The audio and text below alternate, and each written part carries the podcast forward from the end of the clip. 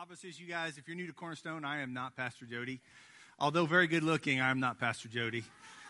Um, he, uh, as you guys can relate or have, have seen, uh, the fact that we have a sun today is a, is a big celebration here in Rome. But unfortunately, as many places, some of those that live out near Lake Weiss have dealt with, that flooding has been a problem and unfortunately, flooding has hit the Hagerty home, and they their house got flooded again. So we just encourage you guys to pray for them um, as they walk through this. But as we just talked about, but God, God's going to take this situation and turn it around for good. Um, it's hard to think that way in the middle of it, but God.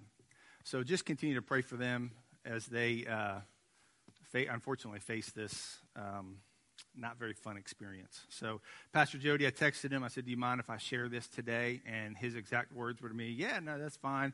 He goes, Wish I was at the beach instead. So, the edge of the water that he's at today is not the edge of the water that he really wants to be at. Um, so, again, just continue to pray for them. So, how many of you guys have uh, seen the movie Up? Well, there's a lot more people than I thought. Um, how many know who Dug is? One of my favorite parts of that whole whole movie is when the older guy and I don't remember their names; they're not important. And the little guy come, the, the, the, Dug comes up to him and starts talking, and they're mesmerized by the fact that Dug has a voice and he's talking. And he's like, "My name is Dug," and da da da, and then squirrel, and he just his his attention goes off. Now, how many can relate to that experience? How many of you guys have been, "Hey, I need to check the weather," and you get on your phone and and check out what's going on Instagram, and oh, hey, look at that, I got a new email, and hey, and then you put your phone away, and hey, I need to check that email or check my weather again. I, you know, you don't even do what you started off doing. We get distracted. Thing, other things get our attention, and we all deal with that. We all have things that captivate our attention from what we should be uh, be focusing in on. You know, I remember when I was younger, my kids. I remember specifically having to, you know, I'd get down on their level and be like, focus, no, no, no, no, no, eyes here, no, come, no, no, no, no, stop, right, right here in the middle, look right here, look right, right here, focus. We need to talk about such and such. Always trying to get their attention because they're they're just like like Dug. They're like, hey, a piece of dust just flowed by, you know, whatever it might be, and that's that's how honestly that's how we are. We easily things captivate our attention away from what we need to be focusing on, what, what we need to draw our attention to. Another way of actually saying that is um, what are we worshiping? When we give our attention too much to one thing, we ultimately are worshiping it. Worship defined in a simple definition is what we trust in the most. Um, what we look to deliver us, our source of hope. And what captivates your attention would be another way of saying it.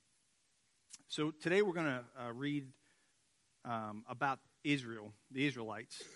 You know, from a historical side, they they'd been in Egypt for hundreds of years and lived a pretty tough life. Um, being a slave to somebody, can't even imagine what that would be like uh, not being able to choose what you want to do. You're being told what to do, when to do it, how to do it. Um, not an enjoyable experience. But 400 years in is, uh, excuse me, in Egypt. So they get out miraculously, get led out by Moses, and they're sitting there in, in the wilderness. And Moses goes up on the hill to commune with God, and uh, ultimately they start to panic a little bit. It's taking longer than they expect. You know, but really, what it comes down to, the wilderness was tough because their hearts were not turned to the Lord. Let's turn to Exodus chapter 32. Kind of pick up in verse 1. I actually hear pages turning, which I've never heard that before. So I'm not used to that. I, will admit, uh, on Sundays, I tend to be a grab my phone, flip it uh, open to the Bible app, and uh, so it's kind of nice to hear pages. I actually brought a Bible too today. I thought it'd make me look more important, like I know what I'm doing. So we're going to have it set there. I'm actually going to read out of it later, so it's not just sitting there. I know you guys are kind of impressed right now. Let's get back to Exodus chapter 32. It says, When the people saw how long it was taking Moses to come back down the mountain, they gathered around Aaron. Come on, they said, make us some gods who can lead us. we don't know what happened to this fellow Moses who brought us here from the land of Egypt. You know, one of the side notes, just on verse 1 alone, is that it never quite, God never quite fits into our timetable. In fact, I would venture to say, I can't think of one time that God fit into the timetable that I wanted him to fit into. And he obviously isn't here with the Israelites. They expected him, Moses, to return in a certain period of time, and he hadn't. And I, and I like, it's interesting how they said it at the end. It says, We don't know what happened to this fellow Moses. Like, ah, this guy Moses, who even, who, I barely remember his name. I mean, he's the one that just delivered them from Egypt. And they're like, Yeah, this fellow Moses, we don't even know where he's at. And so Aaron said, Take the gold rings from the ears of your wives and your sons and daughters and bring them to me. And all the people took the gold rings from the ears and, and brought them to Aaron. So Aaron's kind of like the, the executive pastor for Moses. That's like you guys coming to me go, hey, Pastor Jody's not here today. Let's make an idol. And uh, not a good thing. And, and what's worse is Aaron was like, okay, that sounds like a really good idea. Give me all your gold. Um, so all the people took the gold rings from their ears and brought them to Aaron. And then Aaron took the gold and melted it down and molded it into a shape of a calf. And when the people saw it, they explained, Oh, Israel, there is these are, are the gods who brought us out of the land of Egypt. Aaron saw how excited the people were, so he built an altar in front of the calf. And then he announced, Tomorrow will be a festival to the Lord. And the people got up early the next morning to sacrifice burnt offerings and peace offerings. After this, they celebrated with feasting and drinking, and they indulged in pagan revelry. They ultimately had a party. So they went from freaking out to, hey, let's have a party and celebrate this golden calf. Um, as far as they were concerned, Moses wasn't coming back. Okay? And so they're like, all right, let's have, let's have a party. So why, why a golden calf? What was it that caused them to captivate their attention to a golden calf? Well, I, I believe that the reason they, they pursued a golden calf or they made a golden calf is a result of it was the thing that they fear. And you're like, the thing that they feared, so they made something of it? Look back to some of the the gods of the Old Testament, and they're, they, they're ultimately gods that were the God of the sun, uh, God of fertility, the God of this, that uh, basically they would worship it with the goal of, hey, I need to have kids, so I'm going to worship this God of fertility. Or I, I need to have, I, I, I want to make sure that the crops grow, so I'm going to worship the sun God because I need the sun and the rain God. They would pursue things that they were afraid of in the goal, the hopes that it would help them. And if you're out in the middle of the wilderness, there isn't a Publix, a Walmart, or a Kroger nearby, and there's tons of other people, what's the one thing that you're going to be afraid of? You're going to be afraid that you don't have enough to eat. So they started, they made a golden calf. They basically were worshiping steak, which some of us might do that ourselves. I, that's another side note. We won't go there. But I believe you naturally worship what you fear the most. And, and I believe Israel proved this. They were, they were fearful of starving. Now, what's interesting is in Exodus chapter 24, verses 9 through 11, it talks about the fact that they had just been in the presence of God. 40 days previously in that chapter, they'd been in the presence of God. It says that they ate dinner with him. And then fast forward 40 days, they're like, Who's Moses? who's God. Now, the interesting part is it was Moses, it was Aaron, the guy that said, hey, this is a good idea. Let's make a golden calf. Aaron's sons, 70 of the elders ate with God and were in his presence. Let me put it another way the creator of all creation, the creator of the world, they were in his presence with him eating dinner, and they chose to say, you know, who is that guy? You know, we're not worried about it. We're going to build a golden calf. You know, every single day, we naturally have the opportunities to, to embrace those fears. You know, the, the scripture has tons of scripture about um, not fear, not being afraid of things, to, to, to not fear. I mean, I, I, I, I didn't have them put it up on the, uh, on the screen, but I've got tons of scriptures. Isaiah 41:10 says, "Don't be afraid, for I am with you." Psalms 56 verse 3 says, "But when I am afraid, I will put my trust in you." Psalms 115:11 says, "All who fear the Lord trust the Lord. He is your helper and your shield." 2 Timothy 1:7, "For God has not given us a spirit of fear." Psalms 118.6 says, The Lord is for me, I will have no fear. 1 Peter 5 says, Give all your worries and cares to God. Psalm 23.4 says, I will not be afraid. There's a lot of scripture in there about being afraid and what to do with your fear. It's a lot of scripture, and I only touched on a handful of them. I've probably got about 20, 15, 20 verses right here that talk about fear. God doesn't want us to fear because He doesn't want us to experience what the Israelites experienced. He doesn't want us to be easily captivated away uh, from that. Um,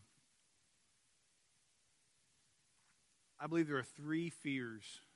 I summed them up in three fears that we all face. We all have this, have them in our life every single day. But the question is, in the midst of our fears, what are we going to put our attention to? Or what are we going to worship? Are we going to have most of our attention focused on the thing that we're most afraid of or concerned about? Or are we going to have our attention on God and what His Word says, regardless of what we're experiencing? And the first fear is the fear of rejection. Now, we've all experienced the fear of rejection.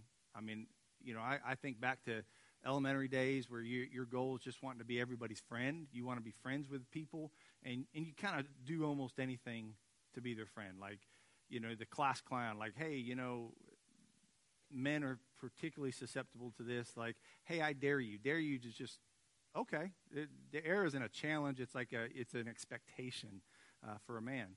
So, fear of rejection.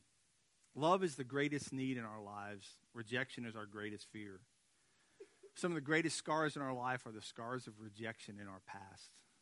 Um, I think back to, um, gosh, it was a while ago. The first position I was actually taking as a pastor, as an associate pastor in Pennsylvania, had just moved there, left a ministry that I'd been with for over six years to go to this place, and I had applied to get licensed through uh, to become a licensed pastor through um, the ministry that I was a part of.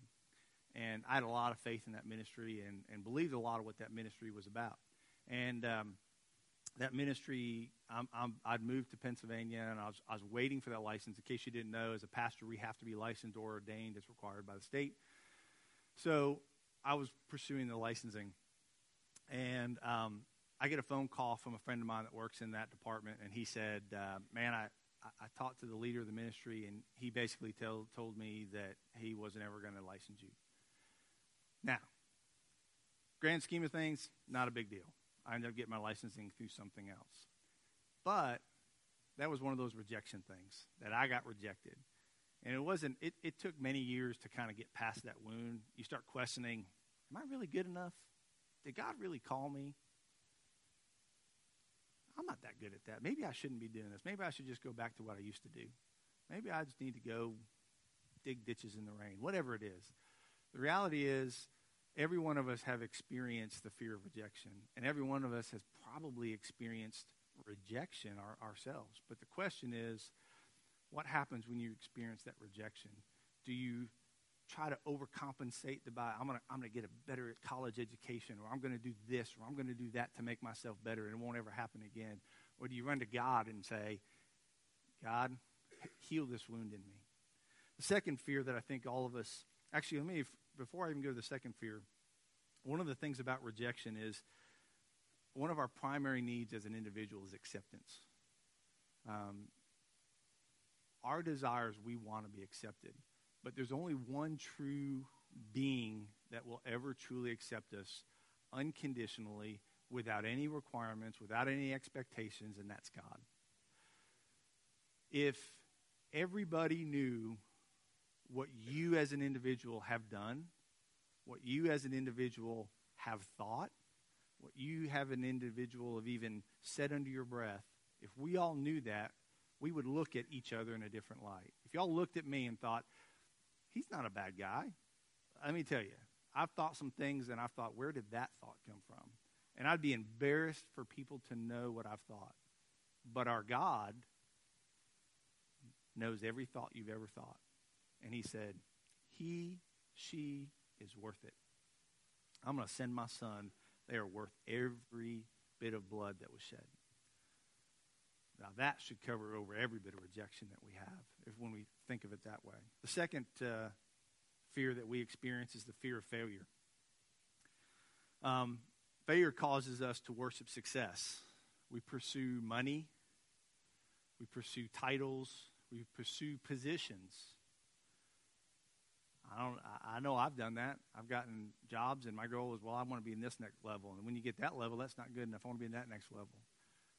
We pursue jobs of, hey, you know what? That job's going to be better. Now, there's nothing wrong with pursuing a position, and there's nothing wrong with pursuing a job that pays well, because the, the, the, scripture says you, a, workman's worthy of his hire. You, you most definitely should be pursuing to better yourself and to better your family. But is that your focus? Is that what you're afraid that I'm not going to have enough money? You think about, I've heard the, the stories of, of millionaires who have all this money, and yet they won't let a dime of it go, and they're like, I need more, I need more, I need more.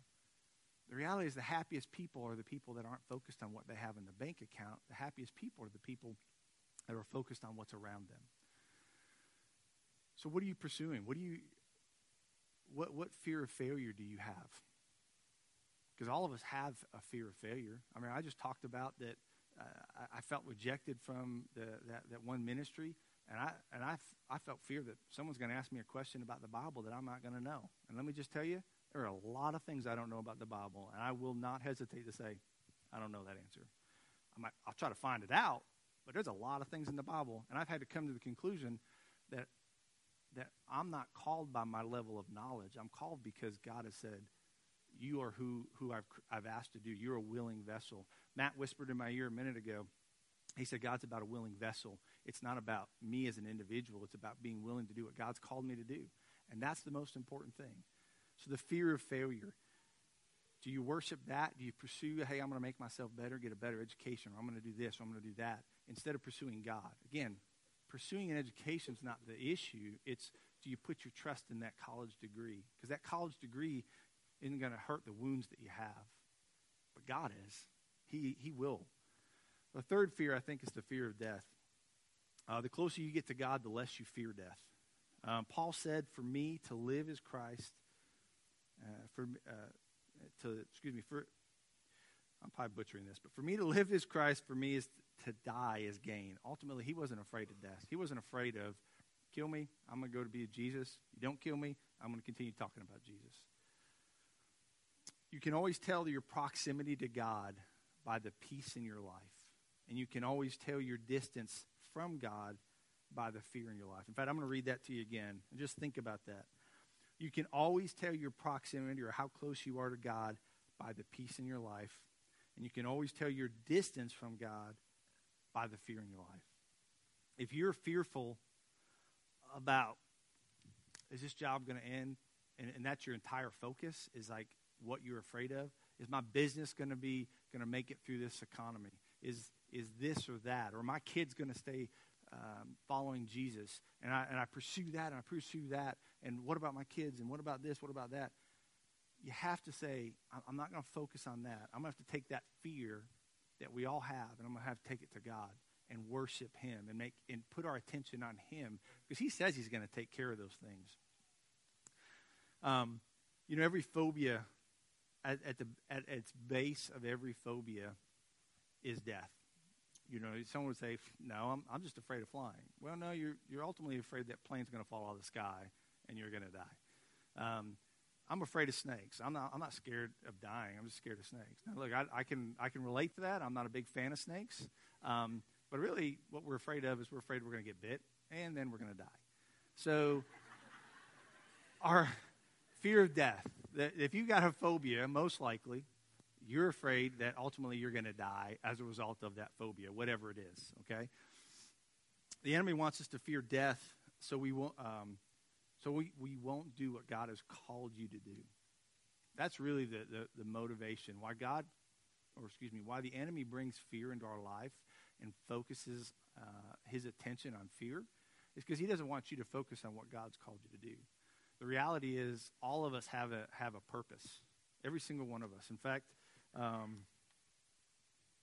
I'm jumping around in my notes just a little bit, but it'll be worth it. I have a. Uh, God's created us with a significant purpose that only you can fulfill. We recently did, um, as a staff, it's actually several years ago, we did um, the um, help me out, the Strengths Finders. Thank you. We did a Strengths Finders. Apparently, remembering is not one of my top strengths right now. Um, and so I was reading a, a, a, marriage book by Jimmy Evans, and he has a, a guy that's a Strengths Finders coach be a part of it. And in that conversation, they talked about the, the probability of your top five. There's 34, but of your top five strengths, that there's only like, and I'm going to butcher the numbers, but you get the idea, like two, 100 to 200 people that have the exact same top five strengths in the order that you have them in the world. Okay? You add two more strengths into it, and then there's nobody like you of those top seven. But there are 34 strengths. So why do I bring that up? God's created you specifically the way He wanted you to be so that only you can accomplish what God's called you to do. And you have a specific purpose, okay? And, and this isn't even in my notes, and I'm just sharing it because I think it's important. That you are designed to be where you're at, and that, and that on a, on a side note, just like a GPS, no matter where you're at, God can recalculate. Uh, you might have to go an extra block around the block, but it doesn't matter. He can recalculate, and you can be redeemed from whatever you've done in the past. The blood of Christ covers over that, and that, that you have a specific call that only you can answer. And that's a fascinating thing to me. That that that when I learned that there's so many different characteristics uh, in the Bible, I'm like, wow, it, it's kind of mind blowing to me. But so back to kind of what we were talking about. The Israelites, in a time of trouble, went to a golden calf, something other than God. So, what is your golden calf? What are you going to in your time of trouble? When things at work aren't going well, do you just say, I'm going to work more hours, I'm going to work more hours? Or do you say, you know what? The reality is, right here's God. This is where I need to be. I need to pursue Him first. And then I need to follow my spouse and pursue my spouse. And if you're not married, then it would jump down to then your job. But God's got to be number one. But as for, for my life, God's going to be number one. My spouse is going to be number two. My kids are going to be number three. And then my, my ministry is going to be below that. So, so, and this is not meant in a bad way, but the things at this church, I'm more successful at what I do when God's first, my wife's second, my kids are third, and then this ministry comes after that. When I get it topsy turvy and the ministry's first, then I'm out of whack, and the, the advice I give you is bad, and the, I snap, and I'm short tempered, and, and I say things I shouldn't say. But when God's first, the fears all fall into order, and that they're below Him, and because He's got all the answers. So the question is, what are you looking at in your time of trouble. One of the things that what I'm trying to do, draw your attention to is that when you go to when you focus on the one thing that you focus on, or as we've said, the thing that you worship, we're looking to that to help us out. Whether it's, again, whatever it might be, what is your attention going to? What are you worshiping? Well, Psalms 23, I think, is one of the best descriptions of what happens when you worship and pursue God, when your attention is on God. So, Psalm 23, verse 1 says, The Lord is my shepherd, I have all that I need. That scripture ultimately saying is that He's a full service God. He takes care of every detail. Psalms 37, and I'm just going to jump over there I can do it. 37, verse 23 says, The Lord directs the steps of the godly. He delights in every detail of their lives.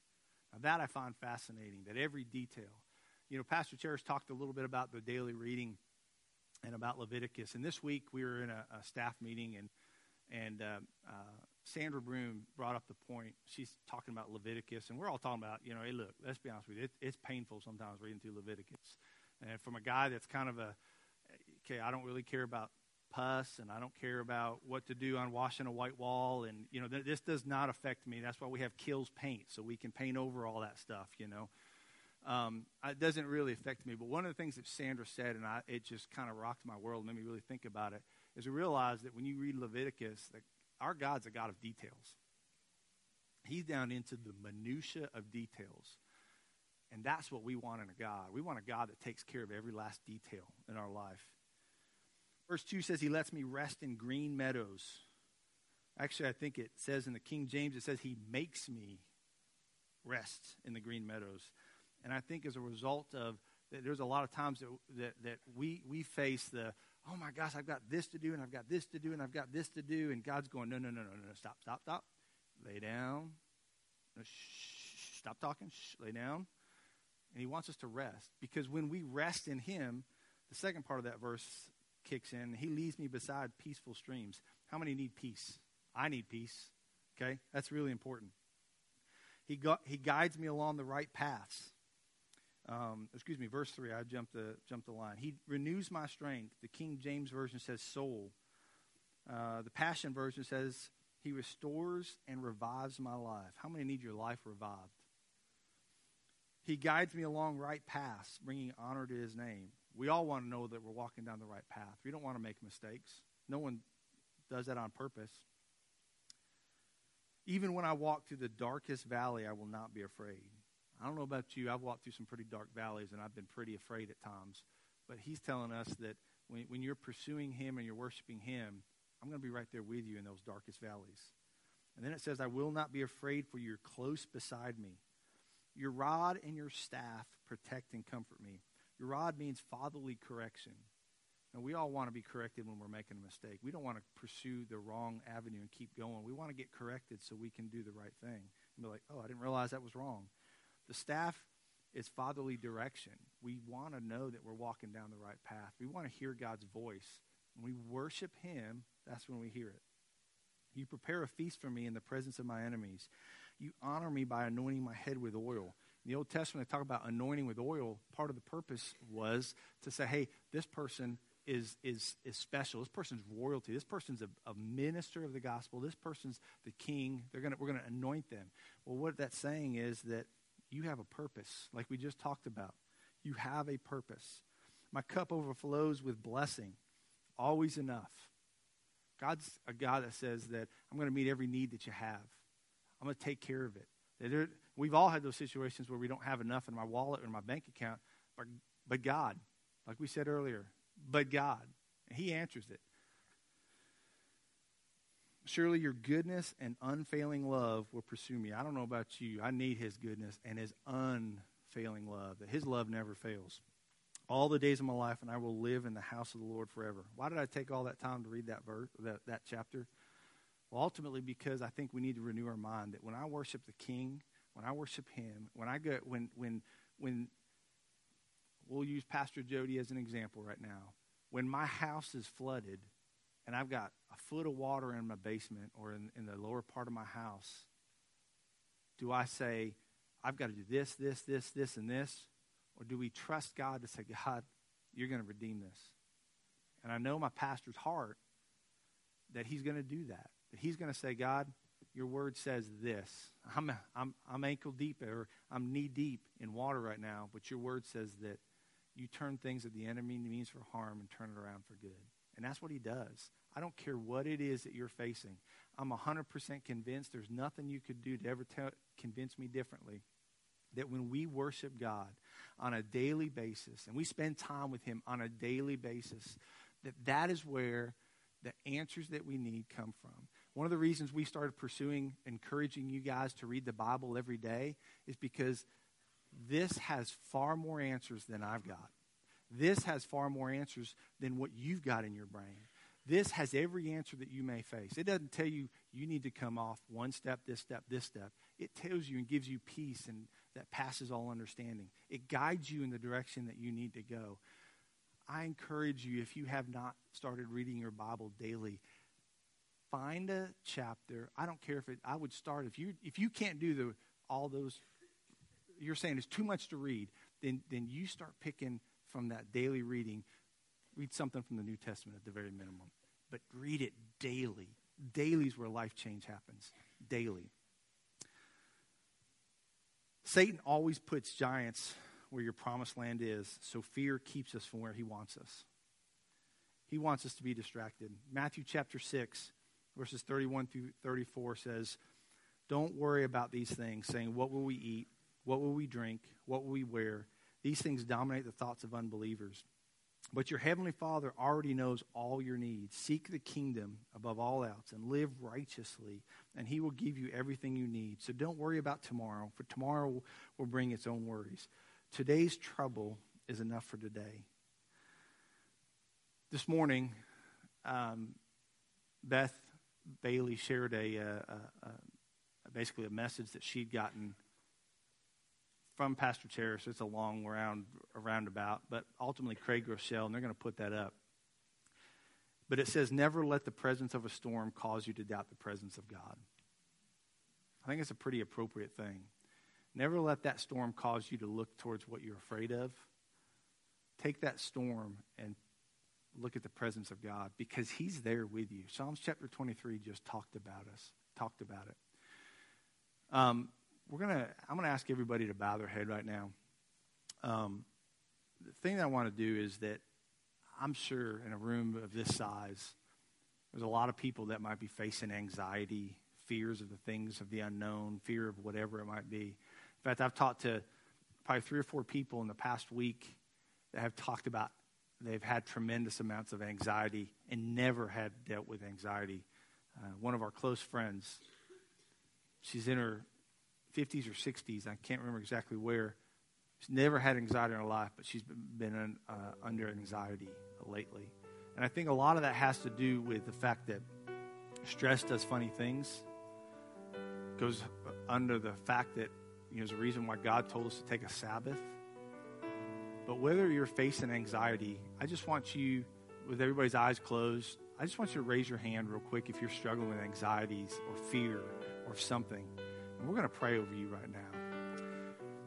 Heavenly Father, we just thank you that you are a God of peace. We just talked about that in multiple different scriptures where you are the God that gives us peace that we don't understand, peace that doesn't make any sense.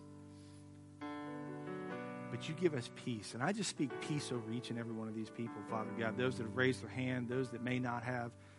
We just speak peace in their life, Father God. I pray that they will be drawn closer to you that you are the answer, that you give the answer for them, that as they worship you, as they focus their attention on you, that that's where the peace is going to come from.